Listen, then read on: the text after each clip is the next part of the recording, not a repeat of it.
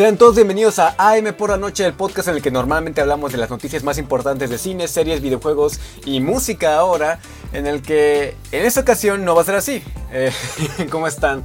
Eh, sean bienvenidos todos al capítulo número 6 de la tercera temporada de AM por la noche. En esta ocasión pues eh, voy a hacer algo diferente, solamente se va a hacer la sección de en Café de 5 minutos y por primera vez estoy en video en YouTube, así que para los que estén viendo el video en YouTube, saludos, así van a ser de repente algunas cositas, no todo el tiempo, pero sí va a ser esto. Así que en esta ocasión solamente vamos a ver la entrevista que les hice a la banda Juno hace ya unas horas, ya es muy oscuro y apenas me di cuenta que, que va a ser así el formato. Así que esperemos vernos la siguiente semana o la siguiente dentro de dos semanas, pero bueno, vamos con los Juno. Sean bienvenidos al Café de 5 Minutos, la sección en la que normalmente no estoy en video, por primera vez estoy en video y estoy muy nervioso por mostrar mi jeta. Eh, y normalmente estoy hablando solo de un tema de, bien, de este, que bien puede salir en alguna plática de café o invito a gente para que hable de sus proyectos. Y en esta ocasión es la primera vez que invito a alguien en, esta en esta tercera temporada de AM por la noche y ellos son la banda Juno. ¿Cómo se encuentran? Bueno, mitad de los Juno. ¿Qué hay? ¿Cómo nos trata el COVID? Eh, está denso, ¿eh? Está sobreviviendo. Sobreviviendo, la verdad. Tratando de no morir. Sí, pues bien, bueno, me gustaría que se presentaran para los que no nos conocen quiénes son cada uno y este, qué hacen en esta banda llamada Juno. yo soy Demian y soy guitarra principal y segunda voz. Eh, yo soy Sebastián y toco la guitarra rítmica o la segunda guitarra y soy la voz principal. Este, les quiero hacer unas cuantas preguntas para que me hablen acerca de este hermoso proyecto llamado este, Los Juno. ¿Cómo comenzó? O sea, primero, ¿cómo comenzó? ¿Cómo se creó? ¿Cómo nació la idea? ¿Desde hace cuánto? En realidad, la banda formalmente empezó en el tercer año de prepa, ¿no? Sí. Bueno, mi tercer año de prepa, su segundo año de prepa. En un principio yo tocaba con otros chavos y ellos también tocaban en otra banda, o sea, como que cada quien teníamos nuestra banda independiente. Ajá. Pues al final las dos valieron madre. y este y en ese entonces, primero valió la de ellos, la de Marlon y, y, Rodrigo. Y en, en, ese entonces este, le hablamos a Marlon para que tocara con nosotros. Ok. Entonces ahí es donde yo conocí a Marlon. Que al final también esa banda pues se deshizo, pero yo le dije a Marlon, oye, bueno, yo me fijé que tocaba chido. Y le dije, oye, pues este, hay que hacer otra, ¿no? Pues, la neta yo no lo quiero dejar. Me dijo, sí, está chido, vamos a hacer otra. Y este... Y ahí Marlon y yo nos conocíamos desde la secundaria. Así junto con Pepe, que fue el primer bajista que tuvimos. Y de ahí Marlon fue el que le dijo a Chávez, ah, pues yo conozco a tal y a tal este, ¿por qué no nos vemos en mi casa y vemos qué onda? Entonces todos llegamos ese día a casa de, Marlon y, yo ni siquiera conocía a Chávez, o sea, yo a Chávez lo había visto sentado alguna vez ahí en la prepa, pero... no habíamos hablado. Ajá, como que nos ubicábamos, pero no sabíamos... No nos conocíamos. Ajá, no nos conocíamos. Creo que habíamos dicho que íbamos a sacar ¿Qué tocábamos, en un principio me acuerdo que tocábamos este, la de la canción de Malcolm, el de en medio, la de You're on the yes, We are scientists. Ajá, sí, tocábamos esa rola y tocábamos. Es cierto, They Might Be Giants se llama la banda. Ajá, sí. Así decidimos como tocar varias rolas y este, la neta es que no duramos mucho tiempo tocando covers y empezamos a hacer nuestras rolas ahí en un cuartito de la casa de Marlon. Forrado de cartones de huevo. A huevo. todo forrado de cartones de, huevo. Y este y con lo que teníamos, teníamos así amplificadores de, de 15 watts, así de loncheras, guitarras. Así. Conectábamos las voces a un estéreo ahí viejo que estaba en casa de Marlon, junto con el bajo, entonces ni se entendía ni el bajo ni la voz. No sé, yo creo que desde un inicio como que ya llevábamos una rola preparada y como que todos tuvimos una buena conexión, nos gustó cómo sonó, a pesar de que unos ni nos conocíamos y los otros pues nos ubicábamos, pero, pero a fin de cuentas, pues, o sea, quedamos en sacar tal rola, llegamos ese día sin conocernos, la tocamos, sonaba bien y empezamos a pulir detalles sobre esa canción. Y no sé, dos ensayos más tarde fue cuando ya empezamos así bueno, pues más o menos para dónde vamos o qué queremos hacer. Porque pues digo, o sea, estábamos bastante morros, 15, 16 años. Sí. Entonces, no sé, tal vez, o sea, ver a una banda en un, no sé, Plaza Condesa, se te hace, puta, inalcanzable, llamémosle, ¿no? Porque pues, tal vez no teníamos ese sentido de dirección hacia, ni sabíamos qué queríamos hacer, sabíamos que estábamos ahí porque nos gustaba y, era más como la excusa para echar desmadre y, juntarnos a tocar porque pues, está chido. Sí, yo creo que si en ese entonces hubiéramos visto el futuro y hubiéramos visto dónde estamos ahorita o hubiéramos visto una banda sin, sí, o sea, obviamente no estoy diciendo que estemos como en el gran nivel, pero si hubiéramos visto donde estamos ahorita, jamás lo hubiéramos imaginado. O sea, no, nunca creímos este, hacer lo que hacemos y yo creo que ni siquiera creímos salir a tocar algún otro estado sí, nosotros. Sí, la, primera vez que hablamos de, oigan, ¿qué onda? ¿Creen que deberíamos de salir? Primero sonaba como una locura.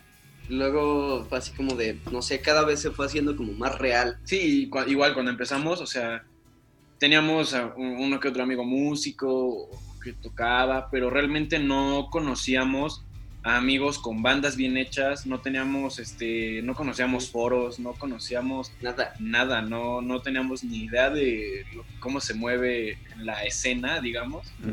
Y poco a poco, poco a poco nos fuimos metiendo, hicimos este, muchos amigos. Pues sí, hicimos muchos, muchos más contactos y ya estamos en la escena y sabemos cómo funciona. De hecho, hablando de, ese, de eso de la escena, la siguiente cosa que les quiero hablar y contar es algo que yo tengo aquí, este, que es parte de mi colección de, cosas pues extrañas. Tengo aquí en mis manos el primer cartel que salió de la banda este, para presentar el Leven Anclas. Y no solamente eso, es el. Está firmado por la primera alineación de ustedes. en el Caradura. fue presentando. La segunda línea. Sí, fue la segunda. Ah, fue la segunda, ok. Ni siquiera sabía Bueno, o sea, realmente como que siempre de base hemos estado nosotros tres. Mira esa playera. Que es, este, que es Marlon, Chávez y, yo. O sea, somos como los que siempre hemos estado ahí, los que hemos como...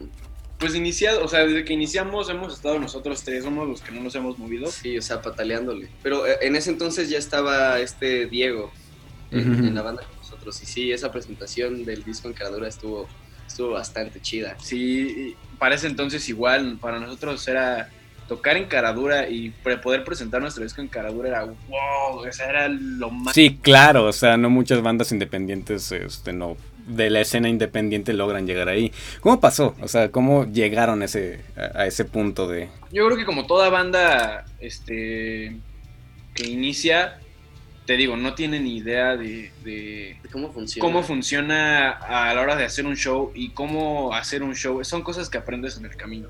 Entonces, este, como la mayoría de las bandas que no tienen experiencia, creo que fuimos víctimas de los, este, las tocadas con boletaje.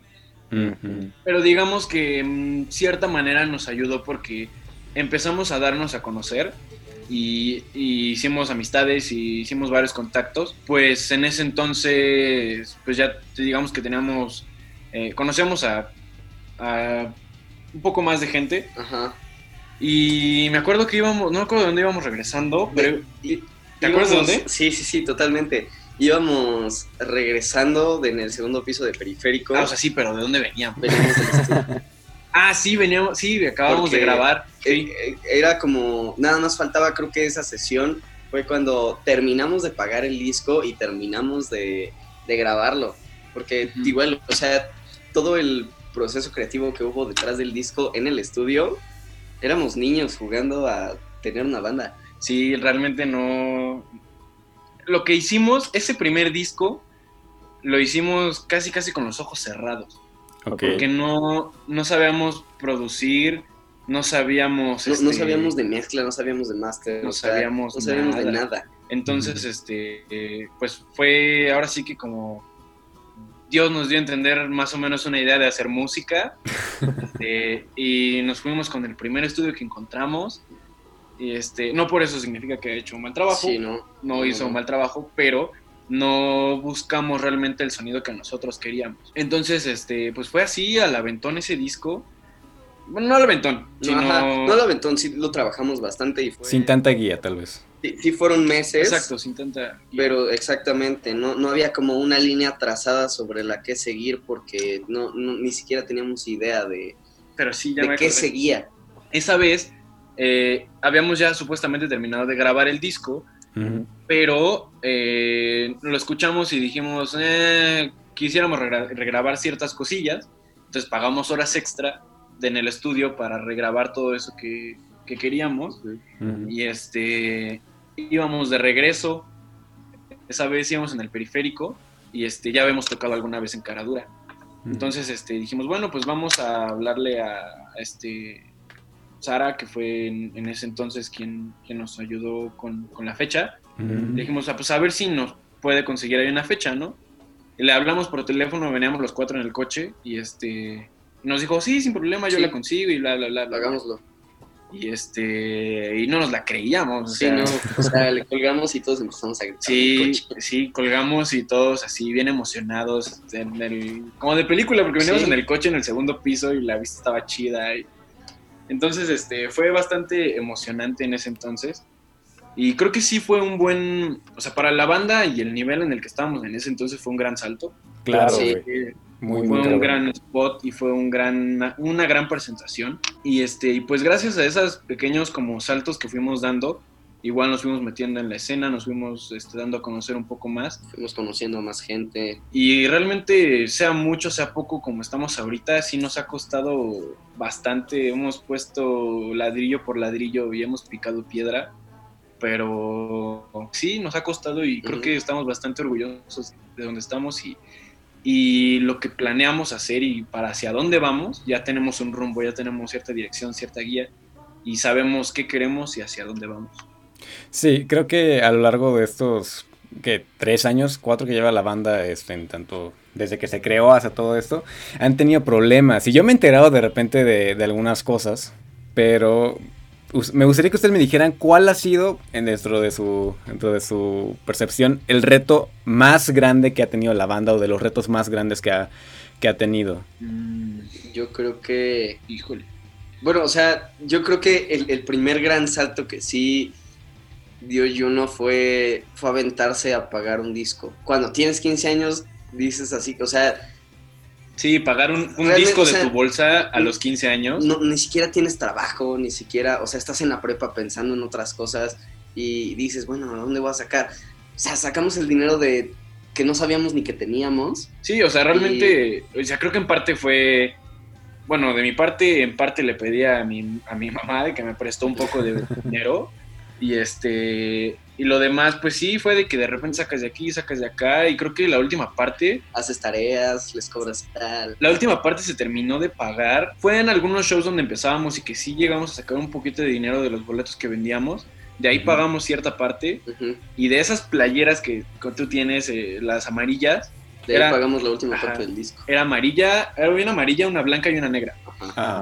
Y esa vez vendimos todas. Todas. Todas las playeras se vendieron y este y de ahí también pagamos la última parte de ese disco. Igual han habido otros desafíos, pero ese creo que fue como el primero, que fue el, más grande, el aventurarse a, a decidir, oigan, es que ya es momento de invertirle, ya no es un... Ya es algo más serio.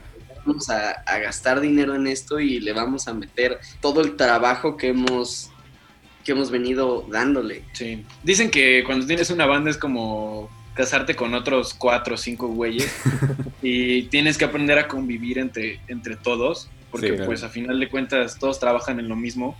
Entonces, este, pues sí, claro, ha habido de repente uno que otro roce, una que otra pelea entre, entre nosotros, pero nada, nada, no, nada del otro mundo. Nada grave como para que sí de plano, este, pues haya terminado la banda. Hasta aquí, hasta, hasta ahorita aquí seguimos, ¿no? Creo que más lo que nos importa, o sea, más que cualquier como motivo personal, es que todos nosotros amamos lo que hacemos y amamos nuestra música. Entonces, el, tener eso como de alguna manera, no lo quiero llamar condicionante, sino es, un elemento que, nos une a todos. Entonces, por eso sabemos que, que no pasa nada Sí, bien. Oh, hay una frase que me quedó muy grabada que lo dice un güey de los de Zoe en su documental de Panorama. Dice que al final son cinco güeyes tratando de convivir entre ellos y, buscando la mejor solución a sus problemas. Y creo que es eso, básicamente, en parte una banda. O sea, obviamente hay amistad, obviamente hay trabajo de por medio, pero las decisiones y, y todas esas cuestiones, pues al final de cuentas, o sea, hay fines de semana que te la vives con tu banda y los ves una vez a la semana o más. Y este, entonces, pues tienes que aprender a convivir y a cómo solucionar los problemas de mejor manera. Sí, creo que yo he visto que también cosas como el nombre, por motivos un poco ajenos a ustedes, lo han cambiado, este, cambiando una letra. Pero, ¿qué viene para Juno? O sea, ya con, este, con ese tipo de, de cosas, un panorama muy extraño para los que nos dedicamos a artes en general. Yo me dedico a teatro principalmente y mi panorama está más que pinche ciego. Pero ¿qué viene fuera de, esto, de presentar shows y todo esto? ¿Qué viene para ustedes? ¿Qué tienen preparado? ¿Viene un nuevo disco? ¿Qué tienen en mente? Todo esto de la pandemia nos afectó mucho porque cuando todo esto empezó nosotros estábamos empezando a darle forma a nuestras canciones porque pues sí, el plan es, este, al menos a corto plazo, sacar un EP. Okay. Supuestamente lo queríamos sacar a finales de este año, cosa que pues, ya fue creo que la música, tanto musicalmente como líricamente, como todas las cuestiones, así como nosotros hemos crecido y hemos madurado, pues también como músicos y como lo que expresamos y lo que hacemos y nuestros gustos también han madurado, entonces eso influye mucho en el sonido. Sí, totalmente. Creo que, digo, hemos estado trabajando en la producción de este segundo disco y la verdad es que es, es un sonido más maduro. Sí, totalmente. Eh, es, sí, es, algo, es que no encuentro otra palabra. Maduro sí es, es la palabra para describirlo en comparación con el primer disco. Es, es, un disco con más forma. Bueno, no solo yo lo veo, varios nos los han dicho que es como una ventaja de que empezamos bien morros y entonces, este, pues ahorita ya a nuestra edad, tom, o sea, nos dicen que tocamos bien porque pues ya tenemos cierto tiempo de práctica y, y ya tenemos cierta experiencia. Entonces creo que lo que intentamos hacer ahorita a nuestra edad, pues creo que tenemos un poco de ventaja en tiempo. No, no ventaja, sino yo lo veo como algo a nuestro favor. okay. Claro, sin confiarnos. Porque hay bandas que pasan años y años y no sacan nada. Y... Pero realmente este, bueno, este proceso del segundo disco es algo que estamos como disfrutando mucho a pesar de que nos, nos paró la pandemia como a todos. Pero es un disco que estamos haciendo pues casi casi para nosotros. O sea, estamos buscando sacar lo mejor de nosotros, lo mejor de nuestro sonido, lo mejor de todo todos estos años que han pasado después del primer álbum. Pues bien, la verdad es que yo sí he disfrutado mucho de, lo que han hecho, tanto cosas nuevas y cosas que yo les he visto crecer a lo largo de los años. O sea, ven las pruebas de, que fui al cargador de todo esto. Y yo creo mucho en ustedes, chicos. La verdad es de que es un proyecto que yo sí, siempre desde el inicio. De hecho, yo me acuerdo que Demian una vez este, yo estaba saliendo de un, yo estaba haciendo de un curso que yo iba en Casa del Lago y en eso este güey me marca y me dice, yo medio toqué el bajo en la secundaria. Entonces este cabrón me dice, güey, ¿qué tan bien tocas el bajo? Y yo le dije, puta, no, antes de que no, no, me sé como unas cuantas canciones, pero hasta ahí. Y años después veo que están tocando en el caradura, güey. Entonces la neta es de que es un gran crecimiento y los felicito mucho por eso. Y aquí en exclusiva tenemos una pequeña demostración del primer EP llamado Leven Anclas de los Juno. Lo pueden encontrar en las plataformas digitales, en Spotify, en YouTube, en Apple Podcast, eh, en, en, iTunes también está. Ah, sí. En, todos lados. En todos lados pueden encontrar esta madre. Así que esto es Ámame, Ódiame de los Juno por AM por la noche.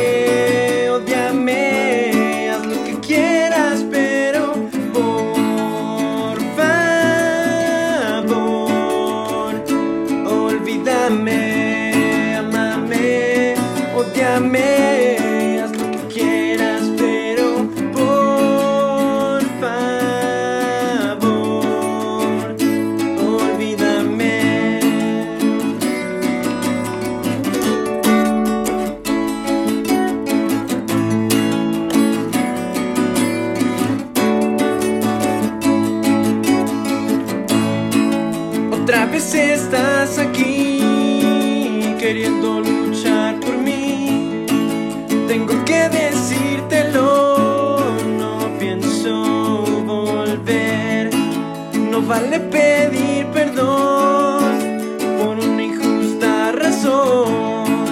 Nena, ya no llores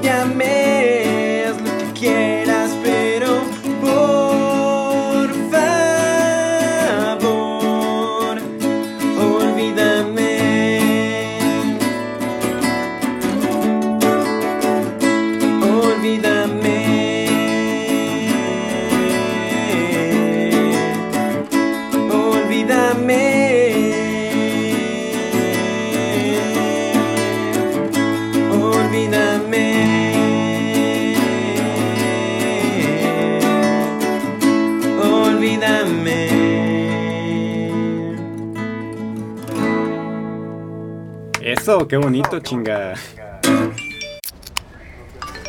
Recomendaciones semanales.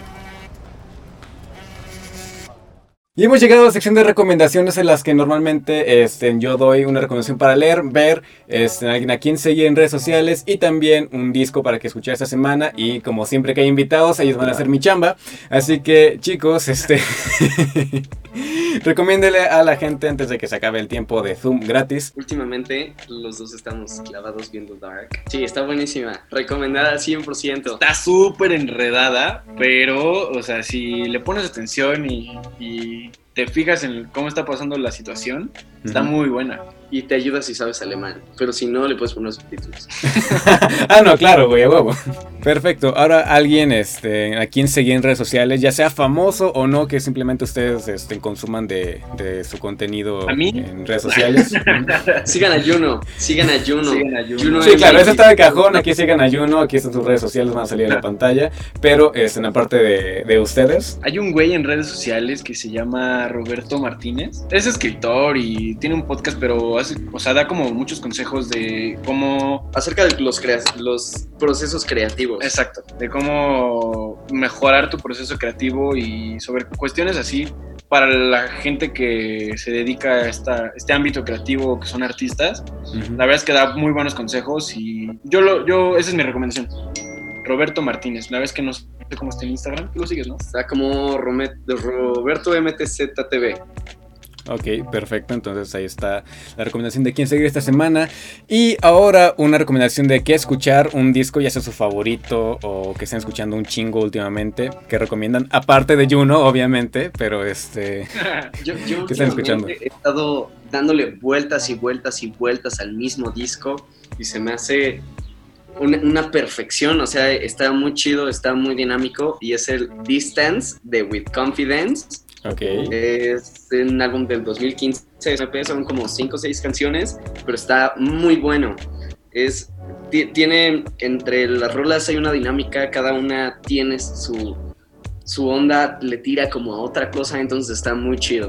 Muy, muy, muy chido ese disco. Yo me he clavado mucho en este disco porque se me hace un muy, muy buen disco porque he escuchado un poco más este easy core, que es como esa, ese punto medio entre el pop punk melódico y, algo más y algo más, un poco más duro, más core.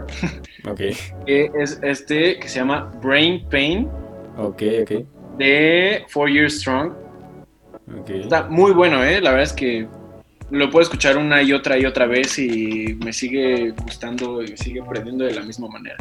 Entonces tienen las recomendaciones de, de que, a quién seguir, qué ver y pues qué escuchar esta semana.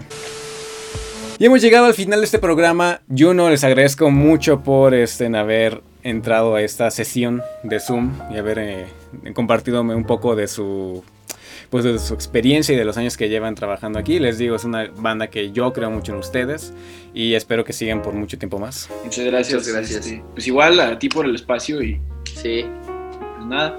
sí, normalmente, de hecho, este, iba a invitar al otro chico que me ayuda con, este, con música que se llama Rodrigo, pero Rodrigo hemos tenido pocos problemas de, de contacto, así que ya hablemos más carajo. Mientras tanto, ¿cómo los podemos encontrar en redes sociales? Estamos en todos lados como Juno MX. J-V-N-O MX. Todos lados. En todos, todos lados. ¿A ustedes cómo los podemos encontrar en sus perfiles personales para que los stalkeen sus fans? Eh, yo estoy como arroba 20 y 4. Ok. Ah, y yo estoy como arroba de Sebas CS. Está medio complicado, ¿no? Creo que estoy pensando en cambiarlo. de cualquier manera, aquí en la pantalla están pasando sus, usuarios. Y esto sería todo por mi parte. Gracias, Juno, de nueva cuenta. Yo soy AM Robson y nos vemos la siguiente noche. Bye. Nos vemos, amigos.